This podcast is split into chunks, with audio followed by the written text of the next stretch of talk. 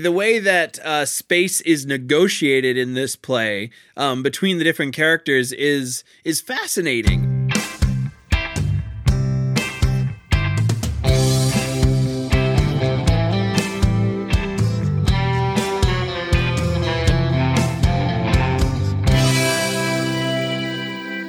Everyone, and welcome back to No Script, an unscripted conversation about theater's best scripts. I am Jackson Nikolai. I am Jacob Mann Christensen. Welcome. Welcome back. Thank you all for tuning back in today for what is, I'm sure, going to be another great conversation around one of, actually, one of like my favorite kind of. Uh, playwrights that I found off the beaten path during college times. Um, not one that I had heard about in high school, but was introduced to in college and just fell in love with.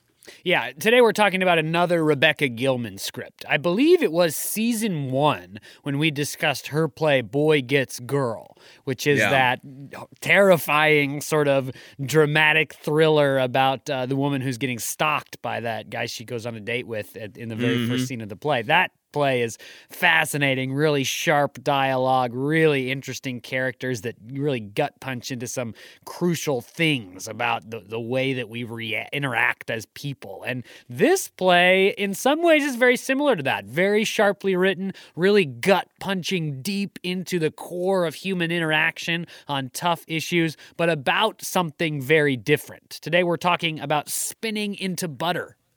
Yeah, Spinning into Butter by Rebecca Gilman. Uh, this play is going to be a great conversation. I'm excited for it. And I agree that there are some carryover themes. There are uh, hallmarks of Gilman's work that you can definitely see uh, repeating in this play. The the the willingness to go to kind of the the I like I like the term gut punch too. The like punch you out of nowhere kind of feeling that you get from these conversations.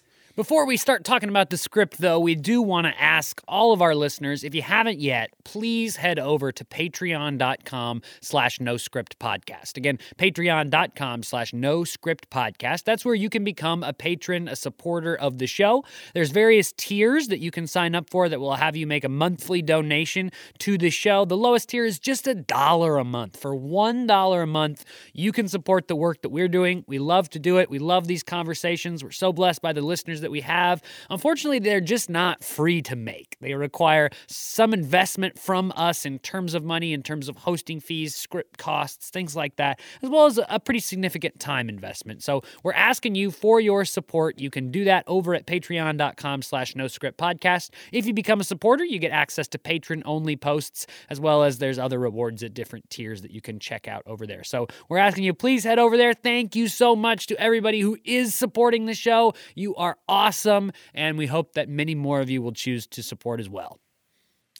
And now, back to the script. I'm going to let you take that one because I am on the back end of a cold, everybody. So, if my voice sounds weird, if I have to break in the middle of a sentence to gag or cough, we'll do the editing work so you don't have to hear that grossness. But my voice is just not in the place that it usually is. So, I apologize for that. Hope you'll bear with us as we have this conversation. Yes, indeed. So, uh, we're going to jump into the contextualizing of the play just a little bit for you. Uh, this, this play was uh, first produced in 1999 at the Goodman Theater in Chicago. Um, that is uh, one of the theaters that uh, kind of became Gilman's uh, home houses. Um, and then it opened off Broadway at the Lincoln Center in July 26 of 2000. Um, the, the the play uh, ran for a time there, and then uh, in in the next seven years, it was adapted into a film adaptation. So in 2007, it came out as a film with uh, Sarah Jessica Parker playing uh, the main role of Sarah Richards in it. Um, and uh, yeah, that, that that was a film as well. So many of you may have interacted with this play uh, through that film. Interestingly, and and this kind of will lead us into uh, the synopsis of the play. This this play was written about a, a pretty much a real uh, event in Sarah Gilman's, or I'm sorry, Rebecca Gilman's uh, college career. Um, so she kind of used a real life experience to to write this play and uh, inform some of some of the action of this play. Speaking of that action, the play revolves around Sarah Daniels. She is a dean for students at a fictional place, Belmont College in Belmont, Vermont, which is near a ski slope. Um, and Sarah is relatively new to the college. We know she's been around long enough to have started a relationship with one of the professors, so she's not brand new. There's been at least at least a semester we can judge based on context clues, clues that she's been in this position. And several sort of themes, several plot tracks converge around her at once. And they sort of relate to the other characters, each of them coming into her office. The whole play is set in Dean Sarah Daniels' office. The first of these plot points is set up right away in scene one as Sarah has a conversation with a student, Patrick Chibas. Patrick is a student who is studying like environmental science or some such thing, and she wants to give him a scholarship, and the scholarship is for minority students studying this particular track. So in scene one, he comes in, and she basically says, In order to get this scholarship, I need you to make the, the category of minority that you identify as a little more broad than it is. He says he's New Nuyorican, and she says, Can I just call you Puerto Rican? And they have they go back and forth on that. He's uncomfortable on it, but eventually she convinces him because it's a very large scholarship, and she says she just wants to help him. She claims, look, the the council that evaluates these things is not very culturally sensitive. They're not going to get what New Nuyorican is. So because they're insensitive, you need to uh, change the way you identify so that you can claim this scholarship. Patrick agrees. He goes. That scholarship then comes up throughout the script as Patrick, uh, his uncomfortability with the fact that he had to do that reoccurs several times. He comes back at one point. He's written an editorial in the paper amidst all these other issues about this specific incident with Dean Sarah Daniels. So that's sort of one of the plot points. The next one has to do with Ross, one of the professors. This is the professor she's in a relationship with. He has just returned at the beginning of the play from picking up uh, uh, one of the other professors that he has previously been in a relationship with before Sarah got there.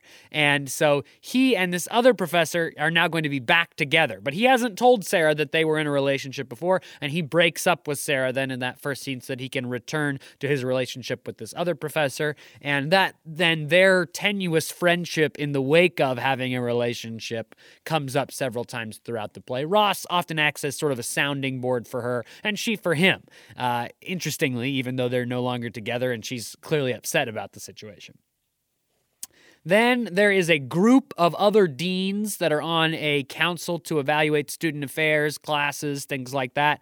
And these deans are extravagantly pompous and ridiculous. And they have several scenes revolving around a event that is occurring with a, an African American student named Simon. Simon has been receiving racist notes and eventually attacks on his dorm room on campus. And so this group of deans is trying to figure out what to do about this problem of a, a racist student on campus doing things to this African American student. They hold a series of forums that go spectacularly badly, and then uh, they try to start a student affairs group to discuss among the students what what can be done about the problem of racism at Belmont College, and that doesn't go very well. And eventually, at the end of the play, spoilers, they learn that Simon was posting the racist notes on his own door and throwing the rock through his own window. He's doing it to himself. They vote to expel Simon, much to Sarah's dismay. And Sarah, then uh, in the final scene of the play, she calls Simon at home to try to figure out what happened. Those are the things that happen. But I'm interestingly, Jackson, I'm just realizing I don't think I did a very good job at talking about what this play is actually about. because well, the, the play's really about Sarah's journey to discover to to overcome her own sense of her being a racist. Yeah, absolutely. I think that that that strips it down pretty well. But what you did do is talk about all the elements that kind of put her in a pressure cooker wherein she is forced to engage that racism. that she has that she's kind of trying to forget about. Just a little bit of uh, backstory that we can throw into it as well. Her previous uh, job brought out a lot of those uh, racist tendencies in her, at least to herself. Not in a very public way, but she realized that she had a lot of racist tendencies in her previous job. So her taking this job up in Vermont, Belmont College in Vermont, um, was a kind of way to mitigate that. And it turns out it followed her here. That's right. And, later in the play, it's revealed that this phrase "moved to Vermont is her way of describing escaping the problem of her own racism by moving away from black people. The Yeah. idea is there's not a lot of black people in Vermont, so she moves to Vermont to an area that's mostly white, not because she has a sense of white superiority or anything, but because she's scared of the way that she treats black people, the the problems that that causes for her and for them, the unfairness of it, the unjustness of it, but also her inability, she says, to change. One of the kind of harder hitting reviews of this play that I saw was uh, accusing it of being a racist play. Um, uh, and and it, it certainly has the- the theme of racism is a very strong theme in this play. But I, I wonder if that I, I- I think that critique is a little off the mark um, for for the play itself being racist. But I wonder what your thoughts around are around it, Jacob, of whether this play treats the topic of racism well or not. I think this play treats the topic of racism. I, I, I hope in its best version it treats the topic of racism just openly.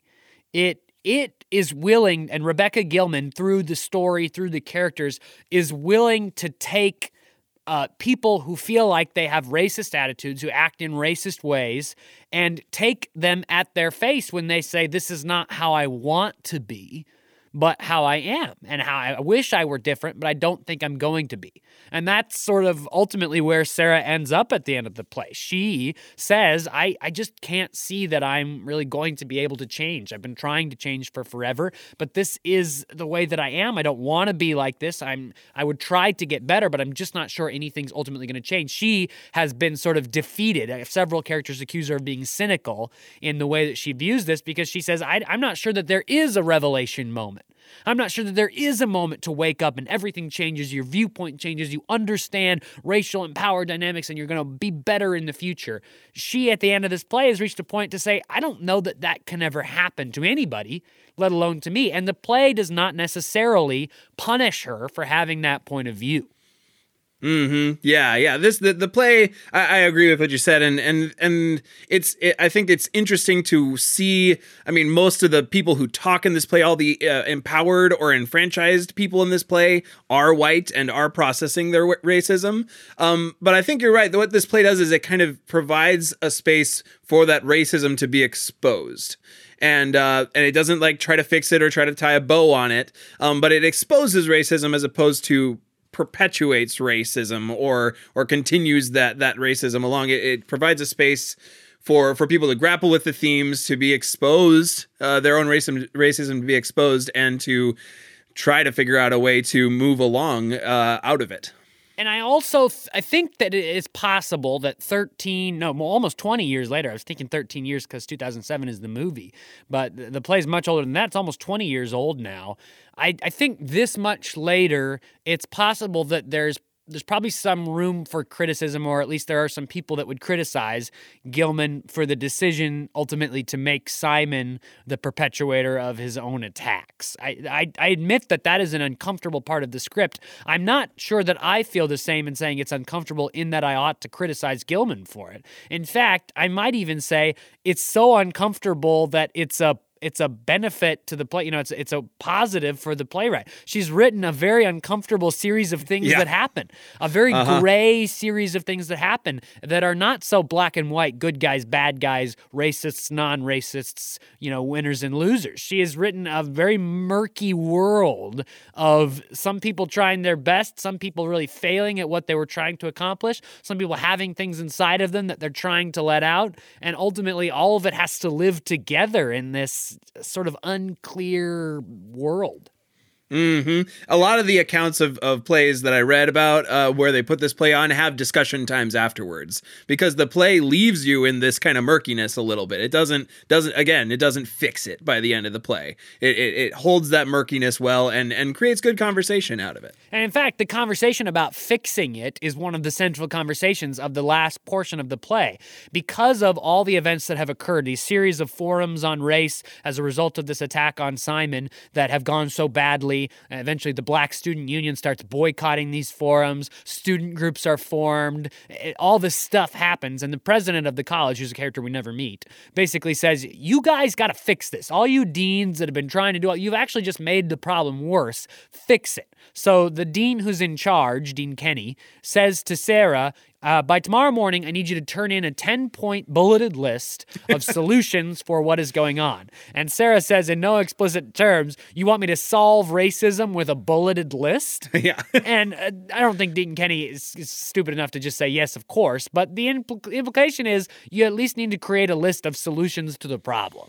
Right. And that list is then the reason why ultimately Sarah has to leave the school because in in sort of letting out all the internal uh combobulations that have occurred because of all this stuff that's happened inside of Sarah's head, she writes out like a bad version of the list. Things like don't be stupid, the pros and cons of living near black people, move to Vermont, all that kind of stuff. But then she writes a real list we don't ever know what was on that real list. All we know is that Ross thinks some of the suggestions were really good mm-hmm. really could have moved forward. We learned one of the suggestions was to start a cultural studies program. Again, this was like the year 2000. Right. By now, colleges have cultural studies programs. Yeah, yeah, yeah. but I don't know. At the time, that might have been a, a different kind of suggestion, especially for a mostly white college in Vermont. But that's one of the suggestions we learned. And we learned that Ross, admittedly a white person, thinks that the suggestions were good. Yeah, yeah, it's it I, it's a little bit of a time capsule that that moment around it, but but I think the theme is still uh true. I think the the the thing that happens around the, the the pressure cooker again that she's in that forces her to kind of write all of her thoughts out and kind of force herself to look at herself and and how her beliefs have formed her actions um and and promoted her actions and and the discovery the public the public hmm, how do you say that the, to make it public uh, when when those feelings are made public are uh, kind of a, a reckoning for her absolutely there is another character in this script who I find so interesting, and it's the character of Mr. Myers. Mr. Myers is the campus head of security, basically. He's not a dean, he's not a member of the faculty, and he he he seems to me to have a very different perspective on the goings on than the folks that are stuck in this sort of highly academic echo chamber of Sarah's office. Yeah, yeah. Mr. Myers is is I mean, if you've ever met a kind of security or or head of head of grounds at a at a campus, they tend to be those sort of down to earth, cool people. Um, so uh, and I agree. He kind of comes in and offers alternate views on each of these. I'm thinking towards the end of the play, he kind of is the I mean, to to to reduce it to uh, archetype, he's kind of an oracle almost at the end of the play. He comes in and says, "Gosh, you know, it's it's you're you're okay, but wouldn't have been great if you had done better?" like he kind of is is that that that uh, prophet role from like Greek tragedy almost at the end to come back and and show the sins uh, to to the the tragic hero. Yeah, early in the play, he has a conversation with Sarah that I think is a really poignant, funny line. He uh, is a, they're talking about the this ridiculous idea of this forum led by a bunch of white people about race that they're going to have, and Sarah's not particularly in favor of it. She thinks that they ought to go try to talk to Simon first. Anyway, all the other deans and professors decide they're going to go ahead and do it, and just they start running with it, and that leaves Sarah and Myers alone in the office. And Myers says, "These people, I've been here a long time." He says something to the effect they don't know their heads from a hole in the ground. Right. And Sarah starts to laugh. And Mr. Meyer says, after 20 years, you learn it's not so funny. I, I think that line is so sharp. It goes by pretty fast. But this idea that, you know, in the audience, we get to watch these sort of aloof, pompous, disconnected academics that Gilman writes. And we get to sort of laugh at, oh, how stupid an idea that is. You clearly have no idea what you're talking about. Nowadays, we would know that that's never going to work. It's not even that great of a thing to start trying to accomplish. You're way over. You should have talked to, we can see because we're the audience the flaws in their thinking systems. And so the fact that they're so gung ho about it and so pompous and so prideful about it becomes humorous. It's a it's a source of the humor in the play. And then to have that one outside adult come in and say it's it's not actually that funny when you realize how this plays out. After you've been around so long and you see the consequences of that behavior, it's not really that funny anymore. Yeah, yeah, he's a sobering voice for sure. And and and you you get to see some ripple effects like visual on on stage effects of those uh, forums. I think they call it forums on racism on campus.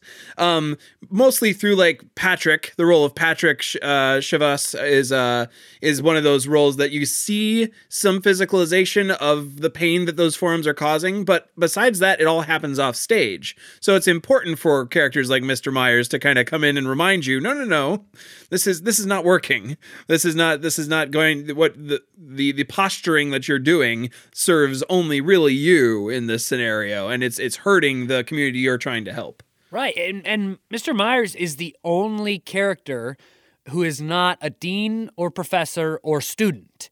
The, the play is made up of this group of deans and professors who have they're highly problematic in a lot of ways and then students who come in to comment on what is occurring because of the decisions this core group makes. And beyond those two interacting power structures, you know, leaders and students, we only get one other voice, one other person who's a little bit disconnected from the power structure. We actually, it becomes very clear how disconnected Myers is from this particular power structure very late in the play. Uh, Dean Kenny orders Mr. Myers to do something, and Mr. Myers just says, Nope.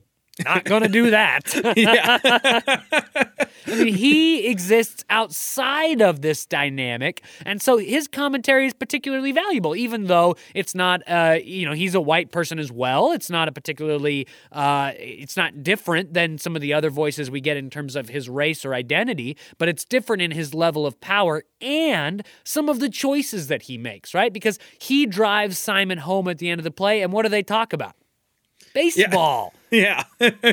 He's not lecturing Simon. And in fact, a number of times, even after they learn what Simon's done, Mr. Myers reflects how much he likes Simon, how much he wishes it had gone different. He asks him why he did it. He wants to make sure he's okay when he gets home. Should I stay and wait for your parents? Yeah, I think I think noticing him outside of that power structure that he hasn't bought in to uh I, I think this play focuses at least um within the confines of the play on academia, but really a, a, larger structure of racism in academia as much. He does he doesn't seem to be under the purview of the systems that say like uh say the deans are. Even even Sarah's well-meaning intentions um kind of get mis misapplied when used within this system that she's a part of. Yeah, whether they get misapplied or whether they were misintentions to begin yeah, with, yeah, yeah, that's a hard question. That's one of the questions of the play. Gilman provides us a, a brief character description of uh, of Sarah early, early in the play, and she, I think, tr- maybe tries to give us some help. She says Sarah, I'm just quoting, is earnest in her desire to do right by her students. But um, where that direction goes, what the earnestness evokes, how she could have been different throughout the play is the question. I do want to just mention one more thing about Mr. Myers. In terms of the way Sarah constructs these world, these power structures, I think Myers has a very important thing very, very late in the play. The last scene, he brings in the only outside architecture we ever get. Uh, the play takes place in, like we said, Dean Sarah Daniels' office, and in this highly esoteric academic architecture environment. I mean, it, it, this is one of those old New England colleges. Everything you can imagine about how grand everything is. This is a quote as well. Sarah says, Lately, I look around and I feel like I don't live up to the architecture. All the granite, the white columns, the blue shutters, and slate roofs. It's all so college y. And then the negotiation of the architecture of Sarah's office. How big is it? How nice is it? What kind of an environment is she in when students come to her? Is a very important part of the play. But then in that last scene, Myers comes in and he brings in one of the only descriptions we have of an outside world, an outside architecture. He describes Simon's bathroom. And it's an odd, I mean, if you're if you're not interested in that as bringing in some sort of outside worldview, it's sort of an odd thing to do to to spend the the pages describing someone's bathroom. But listen to how different the description of the bathroom is than the description of the college. It was a guest bathroom. This is Myers, I'm quoting him. They had the liquid soap in the dispenser so you could really wash your hands. Sometimes people put special little soaps in the guest bathroom. It was not too big, not too little, nothing special. I mean, putting those two quotes side by side, Sarah's description of the college and Myers' description of just one of the homes of the students, those are two very different worlds. Yeah. Mm-hmm. Yeah, you get to see the uh yeah, the dichotomy between those two worlds and and just just knowing that outside of this this gilded palace of academia, that there are real people out there that have to get welcomed into this space somehow. Yeah, and even earlier in the play, Dean Strauss de- describes like the dormitories. He doesn't do an architectural description uh, like uh, like Myers does of the bathroom, but he talks about like I've never, I haven't been in a dorm in so long. Do they even have telephones? And it's it's just like how long have you been wrapped up in this totally other world? What would have those what would have the conversations sarah has with students like patrick and greg been like if they hadn't occurred in her office?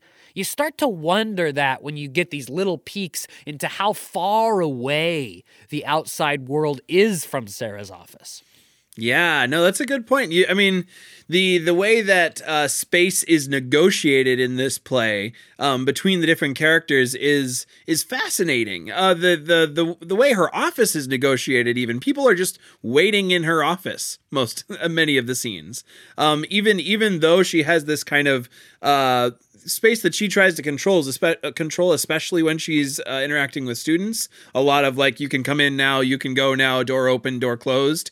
Um, the the power structures around her have no reverence for that control. oh, the other that's very interesting, and, and in fact, it's even it one more level is added because in another conversation with Mr. Myers, Sarah reveals that when she started this job, they didn't even give her a key to lock her own office. They said they don't need it. They have this culture of respecting mm-hmm. each other's personal space, which of course they don't do. They really don't. Dean do. Kenny walks in and takes something off of Sarah's desk at the end of the play. Yeah, I love the following revelation from Meyer. You almost picture it as a bit of blocking. He says, I guess I'll bring you a key looks at door. I guess I'll have to bring you a lock as well, because um, the door itself has no lock on it. Uh-huh. Um, so, so there, there is that interesting kind of like what little control she tries to have is uh, denied to even her in this space. That ac- the academic uh, people and power structures still move into even her space in in in that negotiation.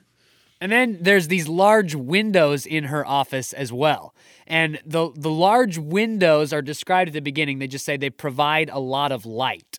And as a metaphor for an office that is closed off from the outside world, I have to imagine those windows can be pretty impactful. If you were directing this and working with a lighting designer, finding the moments when the outside light impacts the internal world that Sarah's negotiating in could be really impactful visually. Mm-hmm. Especially with the final scene calling for the scene to take place outside. You can't see my air quotes, but uh, the final stage direction, she goes outside and feels the sun uh, on her at the end of the play.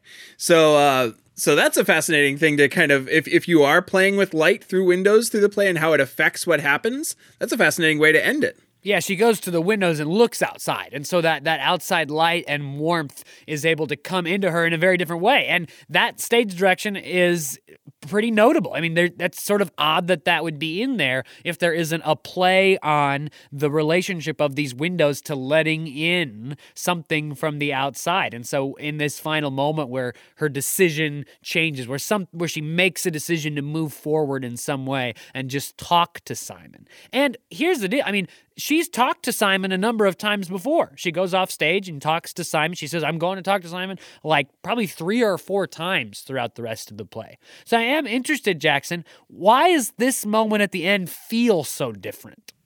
Hmm. Yeah, uh, I mean, part part of it is that she's alone. Um, I don't know. There's a lot of other scenes in the play where she's just alone in her office. There's almost always someone either waiting outside for her or waiting inside for her when she gets to her office. Um, and I think the other reason is uh, is she's she's uh, gosh, she's on the phone um the the the kind of uh we we see one side of the conversation in this and and it it, it, it makes that moment just a little bit more impactful. We don't even get to know if the other side is listening. At one point, she just repeats a phrase over and over. Um, and you, you kind of, I'll, I'll, actually repeat the phrase for you so you know what I'm talking about. Um, Uh, oh, Simon, listen, don't be so hard on yourself, okay? Simon, Simon, it's okay. You hear me, Simon? That that like that back and forth. You, you you almost feel the aloneness in that interaction and the desire, despite distance and despite uh, being a part of a different uh, set structure and power structure, that she is kind of still trying to reach and stretch herself. Yeah, I agree. And I also think that what you just said, the different power structure matters too. Because now both she and Simon are in a very different relationship than they ever have been before. They're in fact they're both in different positions. Simon is no longer a student, he's been expelled. So he doesn't have the power relationship with the dean that he would have had as a student. And she is no longer a dean. Yeah. She's quit her job at that point. So neither of them have any reason to talk to each other anymore. She's not do- talking to Simon in an official capacity from some official purpose. He's not talking to a dean to try to get something. You know, one of the students references early on, you're the dean, you're the person I go to when I need something. Those power things have been stripped away to some degree. It'd be naive to claim there's not still something there, but it's changed fundamentally. And that causes this conversation to be a very different relationship. You know, early, uh, maybe right, right after Act I think it's right at the act break, right after the act break, right when they come back in Act Two. Sarah's talking about how she screwed up Patrick's scholarship. And she's talking about how I tried to be just upfront about the fact that there's racism in the system and that this is what is going to need to be. I tried to be practical just to get him the money and be open, open, upfront, acknowledge I thought we were on the same team. And then she says, but I forgot that there was a power structure at play that prevented us from being in the same place. It couldn't just be that we were just working together to counter things because I had power over him. And so that changed what was going on in a way that caused me to mess this up.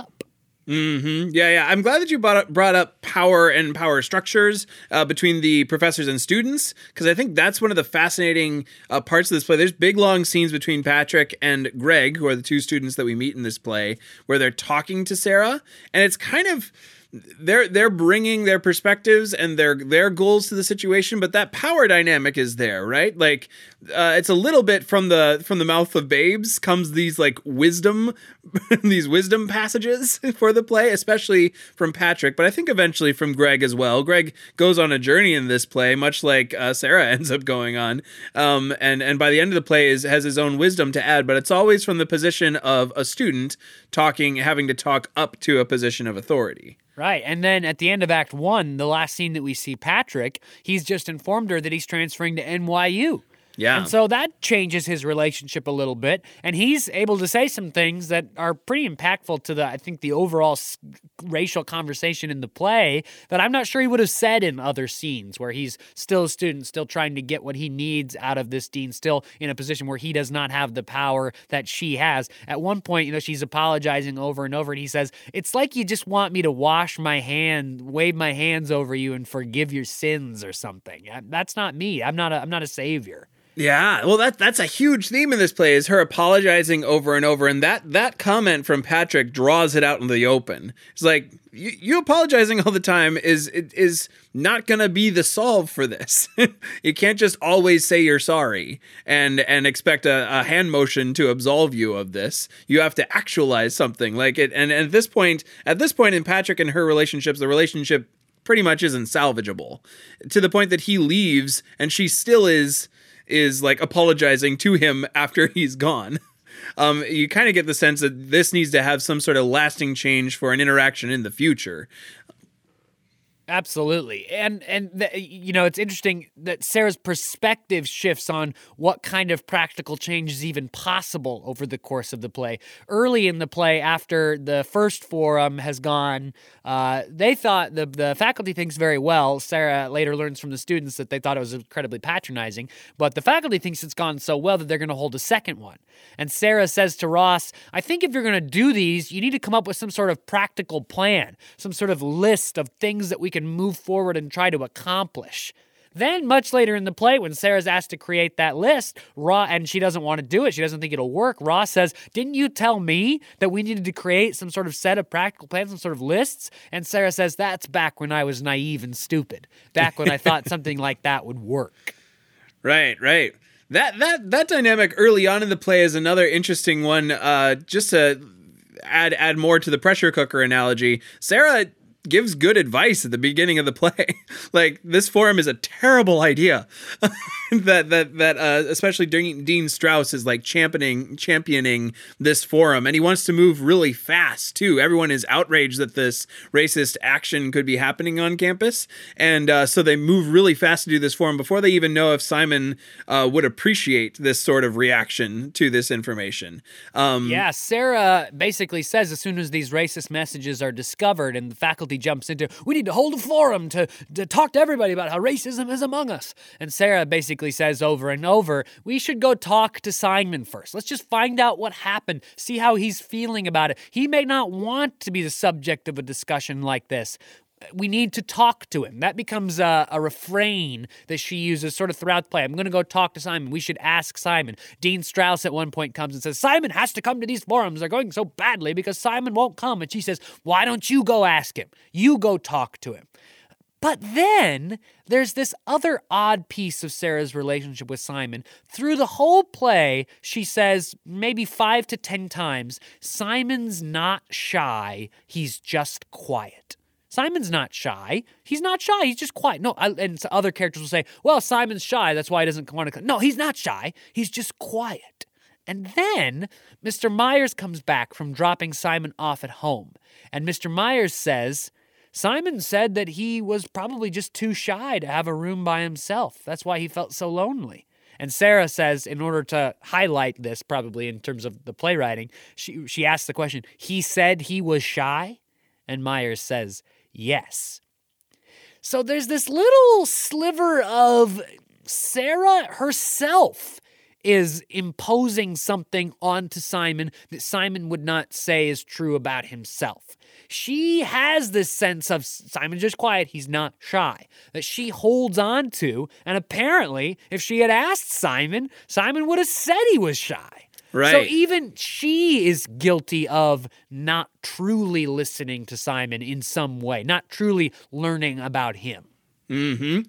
I think if, I think you've hit on something really uh, kind of a, a, a deep thread of this play is that if the a way that you should engage this is through intentional listening and intentional speak with e- spe- speech with each other. And i think we get that in greg some of greg sullivan's storyline. Again from the student uh, comes this this uh, this wisdom. Uh, he's been trying to run this oh what's the name of the organization? He's been trying to run students for tolerance i think. Without yes. checking my script i believe it's called students for tolerance. That sounds familiar. He's been trying to run the students for tolerance group which starts as kind of like he wants it on a resume a little bit. Uh, some of it is genuine. He wants it's, to have conversations. The but... play has a lot of funny moments in it, and that is one of them. Yeah, it's, it's, sort of like icky funny. But uh-huh. uh, Greg has come in to ask Sarah to help him found a Students for Tolerance group, and they need some funding to make posters and stuff. But the funding is not going to be able to come through for a couple of weeks because of how slow things work in colleges. And yep. Greg says, do you think it would be inappropriate for me to say I'm the president of Students for Tolerance even before we have our first meeting? Yeah. Sarah says, What do you mean inappropriate? And he says, Well, look, the resume's a little thin. Right. So I'm going to go ahead and say I'm the president of Students for Tolerance. Right. and Sarah doesn't. I think notably in terms of some of the other things we've discussed, Sarah doesn't meant doesn't offer a criticism of that particularly at that point. She kind of dodges around it. Actually, well, I can't really advise you on it. But then later, after she's quit, she goes ahead and gives it to him pretty upfront. I thought you were just doing this to put it on your resume. Yeah. Yep. And what he what he uh, reveals in that scene is that yeah maybe originally, but what happened was they there's there's a bit of complication. They need a faculty uh, supporter, so they get Dr. Strauss or Dean Strauss to come, and Strauss just talks the whole time. Doesn't shocker. allow shocker doesn't allow for any conversation, so they don't invite him to the next meeting, and they have the meeting separate. And what ends up happening at this meeting is honest conversation happens, honest listening happens. You get both sides. He says that it was tough conversation too, painful conversation. And there were tears and there were hugs and they're meeting again. And there's going to be more conversation as a result of it. So yeah, so they they have this meeting without Dean Strauss and it's basically just white students who attend. And so these white students have a, a, pretty open, frank conversation among themselves that none of them really know any black people. and so they then go to the uh, Black Student Union and ask to have a conversation involving them. And they have that conversation in the Black Student Union House. Again, that location of conversation comes up again. They're on the footing of someone else. And this is where that that what you're describing this sort of open free flowing here's what here's what i'm thinking here's what you're thinking let's bat it around let's talk let's be open and listen to each other at least the way that greg describes what happened occurs hmm Yeah, yeah. That I think that's a that's a really important theme for any sort of post discussion is that it takes you coming out of the house of power basically and going to where you want to see some reconciliation for that reconciliation to have the chance to happen. Right, because originally this group was meeting in one of the campus lecture halls. Yeah. Another sort of grand architectural place where the power is really built into the room, right? The lecture hall is very much, look at me, I'm the lecturer. Right. And then they, because they don't want to meet with Dean Strauss, they move into a uh, dorm room of a white student. But eventually that conversation is carried into a very different space. We often like to try to identify where the title of plays uh, are within the script, and and uh, th- there's almost always something evocative to come from it. And this play, there certainly is something evocative to come from it. Um, uh, the the title of this play comes pretty late in the action of the play. Yeah. Yeah, it, it's pretty clear where the title comes from. Just after they've discovered that Simon was doing these racist notes and attacks on himself, Dean Strauss brings up this old, pretty racially charged story of Little Black Sambo. And the story is that Little Black Sambo has these beautiful clothes, new clothes, and a tiger jumps out, several tigers, and they steal his new clothes from him one by one. Eventually, he comes upon the tigers uh, arguing amongst themselves which of their clothes are prettier, and the tigers end up chasing each other around a tree, and the, they strip off all these clothes to do the chasing. So Sambo is able to steal his clothes back, and then he watches, and the tigers chase themselves around the tree so fast that they, quote, spin themselves into butter, spinning into butter. So that story, that uh, pretty racially charged old mythic story, is where the title of this play comes from. Yeah. um it's it's and it's kind of a yeah, it's they spin themselves into butter. Um he picks up his clothes and the butter apparently and eats That's some right. of the butter. He eats the butter. yeah. So um yeah, it's it's it's towards the end of the play. They've discovered that, as you said, that they've discovered that Simon is the one who has uh, committed these or or written these notes and thrown the rock. And this is this is the moment. This is the story that is told that that gets translated into our title. I wonder, like, ah, that's that's a charged thing to try to to try to unpack for the title of the play. Yeah, it's an evocative title. It's a memorable title as a as a title snob. It has those characteristics of being something that is a striking image, very memorable, rolls off the tongue really nicely, easy to say. It has all of that, and yet it's connected to this very uncomfortable story. Mm-hmm. And again, that uncomfortability in this case is maybe not something that I'm accusing Gilman of doing wrong, but maybe celebrating her for doing right. It's right. possible that the uncomfortability of it is part of it. Yeah, that's that's totally true. And there's there's ways that you could interpret it. I think that there's some that you could lean into some of that tension. I mean, the the the the people who are the tigers in that story are the deans, and the tigers don't come off well in the story. um so so there's there's that aspect of it. Um and certainly you you see them kind of spin themselves uh, uh, crazy throughout this play the deans especially of this of of uh, of the school you know uh, chase chase each other all all around and try to undercut each other throughout the play and uh, as well as just just kind of frenetically take away the things that are are the the students to to make it their own well, yeah. So the Dean Strauss, the the the probably the most pompous and problematic dean of them all, or at least the most in the most obvious ways, he just he tells this story, and then he this is his summation of it, which is just. Yeah, bear, bear with us here. Missing the point, but yeah. this is how he sum, summarizes the story after he tells it. Uh, uh, I'll, I'll, read the last line of the story and then the summary. So little black Sambo got himself a spoon and scooped up the butter and put it on his pancakes and ate the tigers up. which is just what Simon Brick did to us. He got us all in a whirl over nothing. Gosh. Like that's the point of that story. Right. Little Black Sambo tricked the tigers into getting in a whirl over nothing. Uh, that I mean that that is a just like a look at the characters in that story and who are the heroes and who are the villains and who are the foolish ones and who are the victims in a totally different light than the story actually presents itself. Right. Yeah, it's just another instance of like Strauss Strauss misses the boat a lot in this play and this is another instance of him just like not being aware of how how kind of sunken he is into this this power structure that he's a part of. Although that that may be perhaps why the title holds up when it, when it is subject to deeper investigation, because the story that Dean Strauss tells and then I think misinterprets is that Little Black Sambo, this character, tricks all of these tigers into spinning themselves into butter.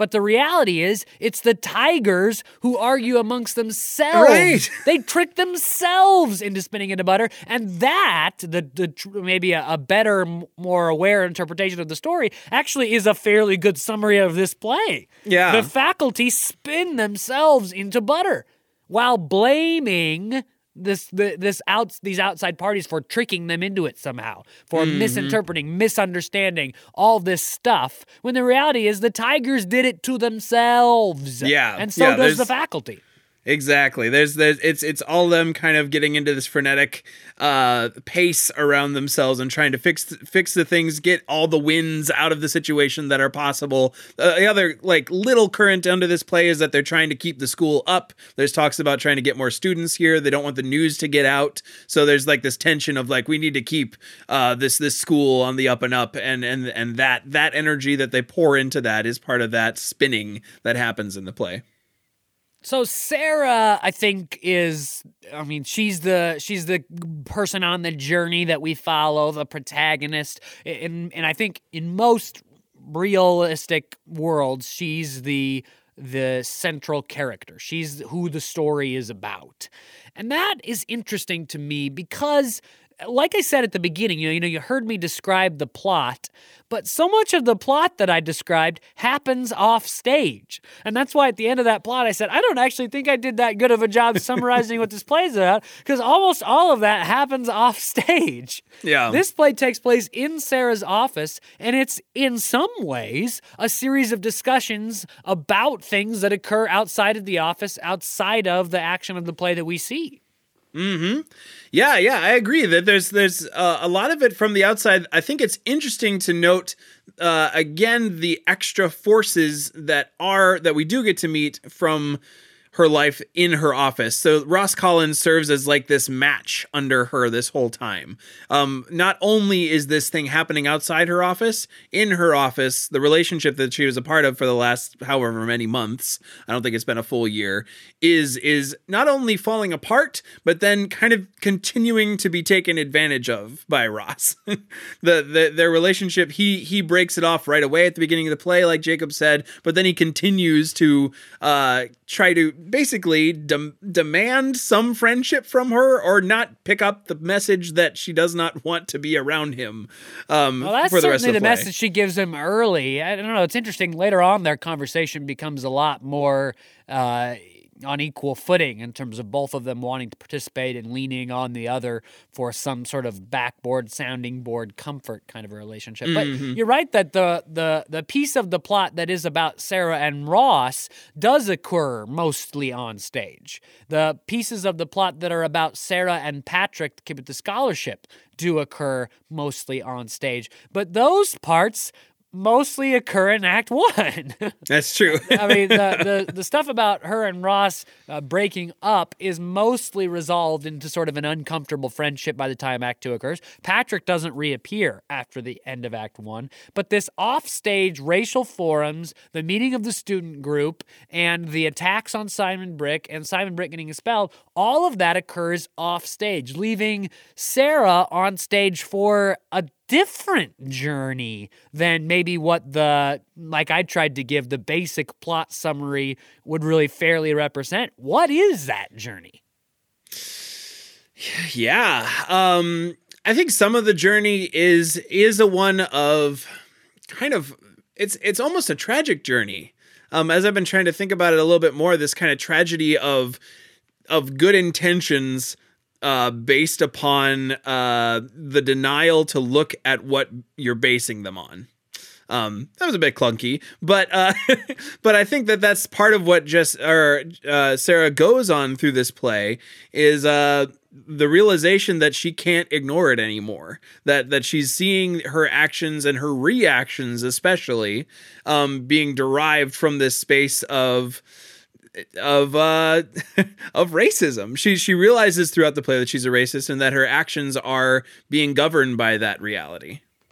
It's interesting too that that she so much of at least the first maybe two thirds of the play centers around this almost this test of Sarah's, which is can I still get things done that I think are good things that are ultimately about justice and equability, uh, equitability and uh, fighting oppression? Can I still do good things, practically accomplish those kinds of things, even if I know my heart isn't in the right place? This is where the idea that she can give Patrick $12,000 becomes such a highlighting example. She says over and over, I'm just going to to give you $12,000. I'm trying to give you, I'm trying to make sure that the college is the one that owes you, not that you have to concede anything to the college. She's got this idea that there that there might be a way to just do things that she knows are good without having to interact uh, or, or without having to interact more with what is going on inside of her at the same time.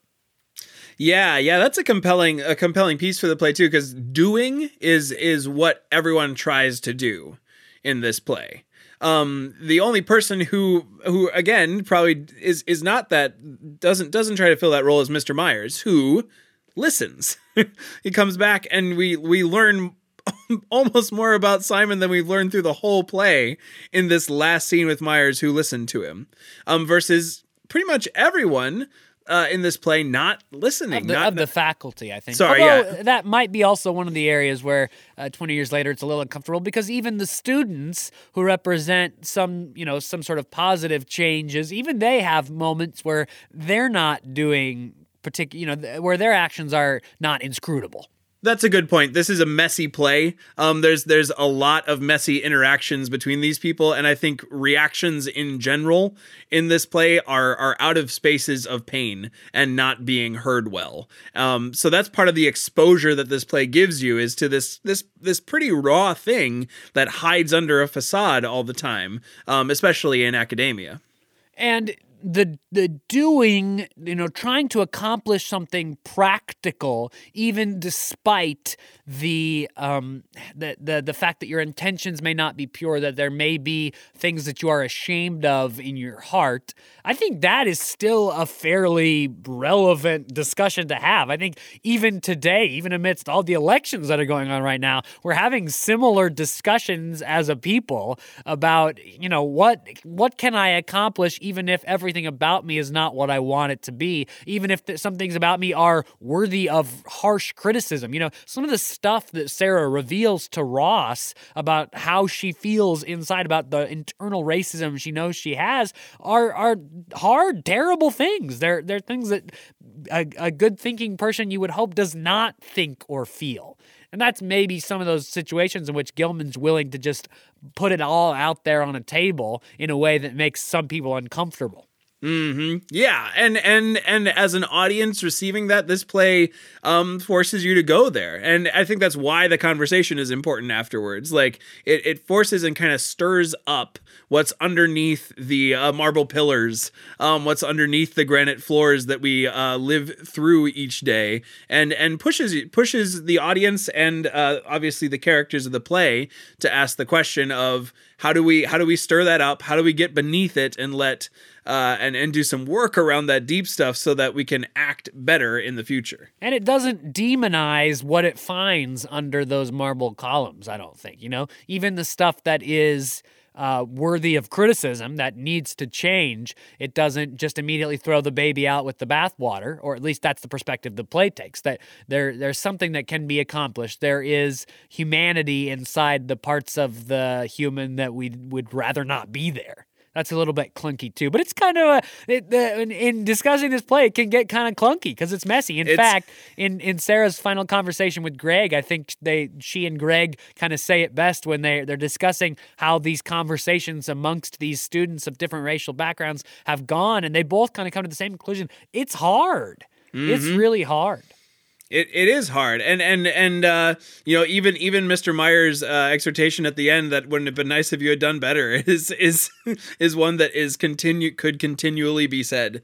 Um, you don't get the sense that that this play uh, finishes finishes Yeah. with something that makes you comfortable. And that's what I Um, would say too is that I do think Sarah is I do think she receives fair criticism for her perspectives, for the fact that she um, you know, has this sort of hidden part of herself that she's capitulated to, that she's run away from. That escapism, I'm not sure is celebrated, and it- it's I think it is adequately by both Ross and Myers uh, told off, highlighted as wrong, even though I think maybe some of the criticisms of the play that have come up over time maybe look at that part of Sarah and say, well, in total, Sarah is not a character that is demonized particularly by the play or made to appear, you know, as as the bad guy, quote unquote.